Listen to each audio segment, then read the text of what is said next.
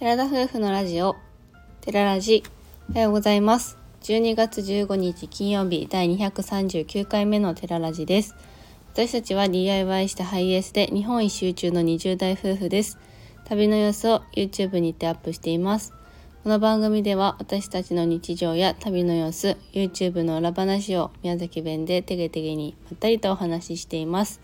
今回は私が一人で収録しております。りょうくんは YouTube の編集を頑張ってくれています。この間私がちょっと寝てしまったのでその時にりょうくんしてくれた代わりと言っちゃなんですが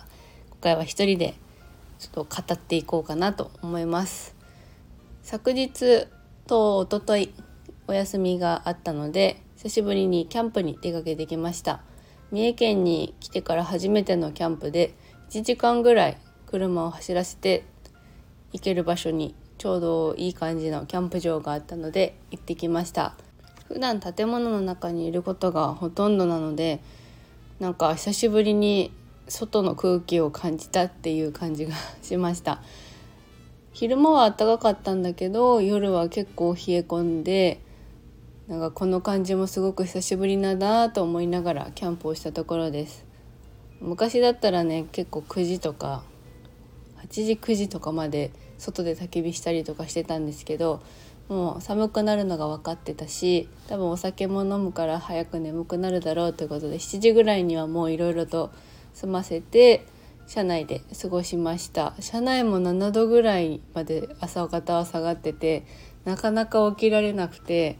それがね今後また日本一周を再開してからうん大変になるとこかなというふうに思いました。普段は朝方寒いからエアコンをつけてあったかい状態で寝ることも多いっていうこともあってそう思うと今の環境はすごく恵まれているなというふうにも思いました、まあ、寒いのが苦手な我々なのでちょっとこれからね急に寒くなると聞いていますし体調も崩さないようにとりあえず今は全然体調も大丈夫なんですけど旅を再開すると体が冷えてしまうのでそういうところも体調管理しっかりしていかないとなーなんて思ったところです。で双子座流星群が見れるということで空を見上げてたりもしたんですけど星はすごく綺麗でキャンプ場自体も街灯がなかったから見えるかなって思ったんだけどさすがにねずっと空を見上げてるほどのあの寒さに耐える耐えられる力もなくちょっと空を見上げては流れないなーなんて感じで見てました。今回のキャンプが2023年の最後のキャンプになるなって思って2人でキャンプをしてきたわけなんですけど今年はあんまりそうだな旅を始めてからは旅を始める前と比べるとキャンプに行く頻度もかなり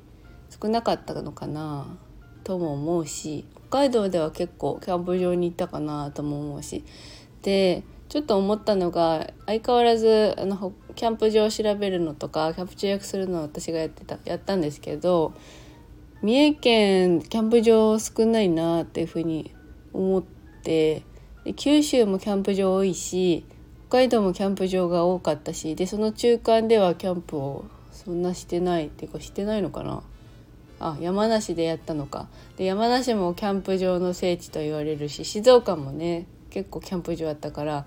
少ないなというふうには感じましたかね。場所によっては少ないところもあるんだろうなって思いながらキャンプ場を探して予約したところでございました。で来年はまたさ旅を再開しているので寒い時期にはちょっとどうなんだろうやれるかわかんないんだけど、まあ、やりつつ暖かくなってきたらまだ各地でアウトドアも楽しんでいきたいなと思います帰りに温泉も入ってリフレッシュしてまた今日から5日間頑張っていきたいと思います。で私の仕事に関してあんまり話す機会もなかったのでせっかく一人で収録しているということもあり私の仕事について感じることとかなんかちょっと話そうかなって思います。その前にあのー、なんだっけ休みに入るってなった時に明日は休みだおっしゃって気持ちでやっぱり夜は疲れきっているので嬉しい気持ちで寝るんですよ。で寝たはずなんですけどその休みの日当日パッてなんかあれって思って今日って仕事じゃなかったっけ？ってふと思って5時ぐらいになんかバッてなってで前もあったんですよねなんか前も休みだって思って寝たはずなのにあれ今日って仕事じゃなかったっけみたいな感じになることがあってでその時もバッて起きてで冷静になって「ん？今日って何だっけ?」と思って「あ休みだったわ」と思ってトイレに行ってまた寝たんですけどなんかね YouTube してる時は特にそういうことはなかったし旅をしてると今日は観光日だったっけ？オフ日だったっけ？ってなることもなかったんだけどやっぱ仕事ってなるとだからそういう脅迫観念みたいな遅刻したらやばいとかなんかそういうのがやっぱあるのどころかしらあるんだろうなって思って 感じたところでした。あとはキャンプ場着いた時にあのいろいろそこの管理人さんの話を聞いてる時にふといつもだったら「あはい分かりました」って感じで言ってるところが「かしこまりました」って言いそうになっちゃって本当喉元ぐらいまで来ててあやばいみたいになって若干の職業病みたいなところが出てきているところです。まあなかなかねそんなかしこまりましたとかいう機会も本当になくて最初の頃は口もまめらないぐらい言えなかったんだけどもうだいぶ馴染んで、まあ、お客様からとかスタッフからインカムとかでねもうなんか言われた時にすぐ「かしこまりました」って言えるようになったのは、ちょっとした成長なのかなとあと適応した証拠なのかななんて思ってます。で私はりょうくんとは違っていろんなところで働いてるわけじゃなくて本当一箇所のレストランで働いてるのでシフトも変わらずで毎日朝6時から夜9時10時本当は9時だけど10時とか11時とかそんぐらいまでやることも結構あってちょうどね水木明け金土日が人が多いので結構疲れるんですよね初日から。で水木でリフレッシュして一番やっぱ来るのが足足に来てあリフレッシュしたって感じなのにもう初日から足めっちゃ痛くなるみたいなのが、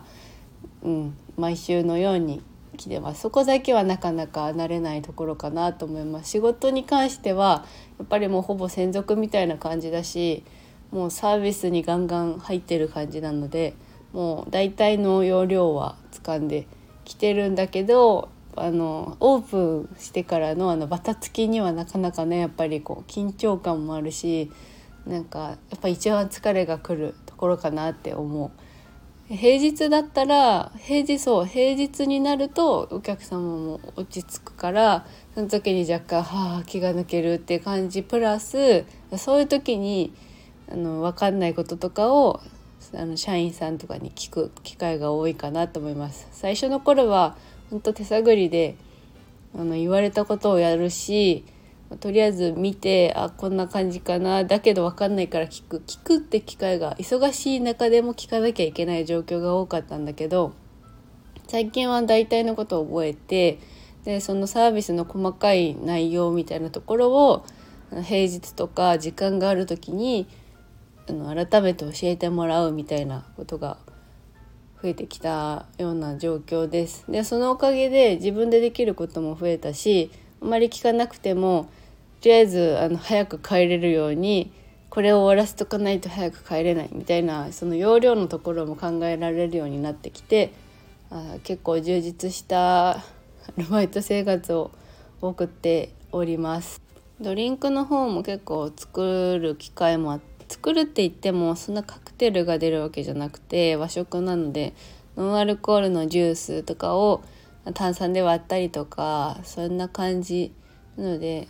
まあ、そんな難しいドリンクとかはないんだけど正直今のアルバイトしててこれまでの経験が生かされるっていうことがほぼほぼない ないけど今やってることは今後に絶対生かされるなって思うのがやっぱ多いかなって思いますね。もちろんお客さんとして来た時のその対応対応っていうか、まあ、あり方みたいなところでこうし私がお客さんだったら今度からこうしようみたいなのとかドリンクだったら多分メニュー表とか見るとあこれはきっとこのリキュール使ってるかもとかなんかそういった話できっと盛り上がる機会が増えるだろうなと思う。まあ、そんなこんなで楽しくできてるかって言われると難しいところではあるんだけど、まあ、その場所に馴染んでで仕事も慣れてきていることで一日一日もかなり早くなったし長抜けの時間はやっぱりちょっと体力温存のために寝るっていうのがルーティンにはなってきてるんですけど一日が早く終わるっていうのがなんか今の私にはありがたいなっていうふうには思います。あと半分で一応12月が終わるし 1, 1月も1週間でとかアルバイト生活が終わると思うので引き続き今週も頑張っていきたいと思います。ちょっと寒くなるので皆さんも体調にはお気をつけてあと半月2023年頑張っていきましょう。というところで今回は少し短いですがここまでにしたいと思います。ラジオのご感想やご質問などコメントやレターで送っていただけると嬉しいです。インスタグラム、YouTube にご興味のある方はぜひ概要欄からチェックお願いします。本日も最後までお聴きいただきありがとうございました。それでは皆さんいってらっしゃい。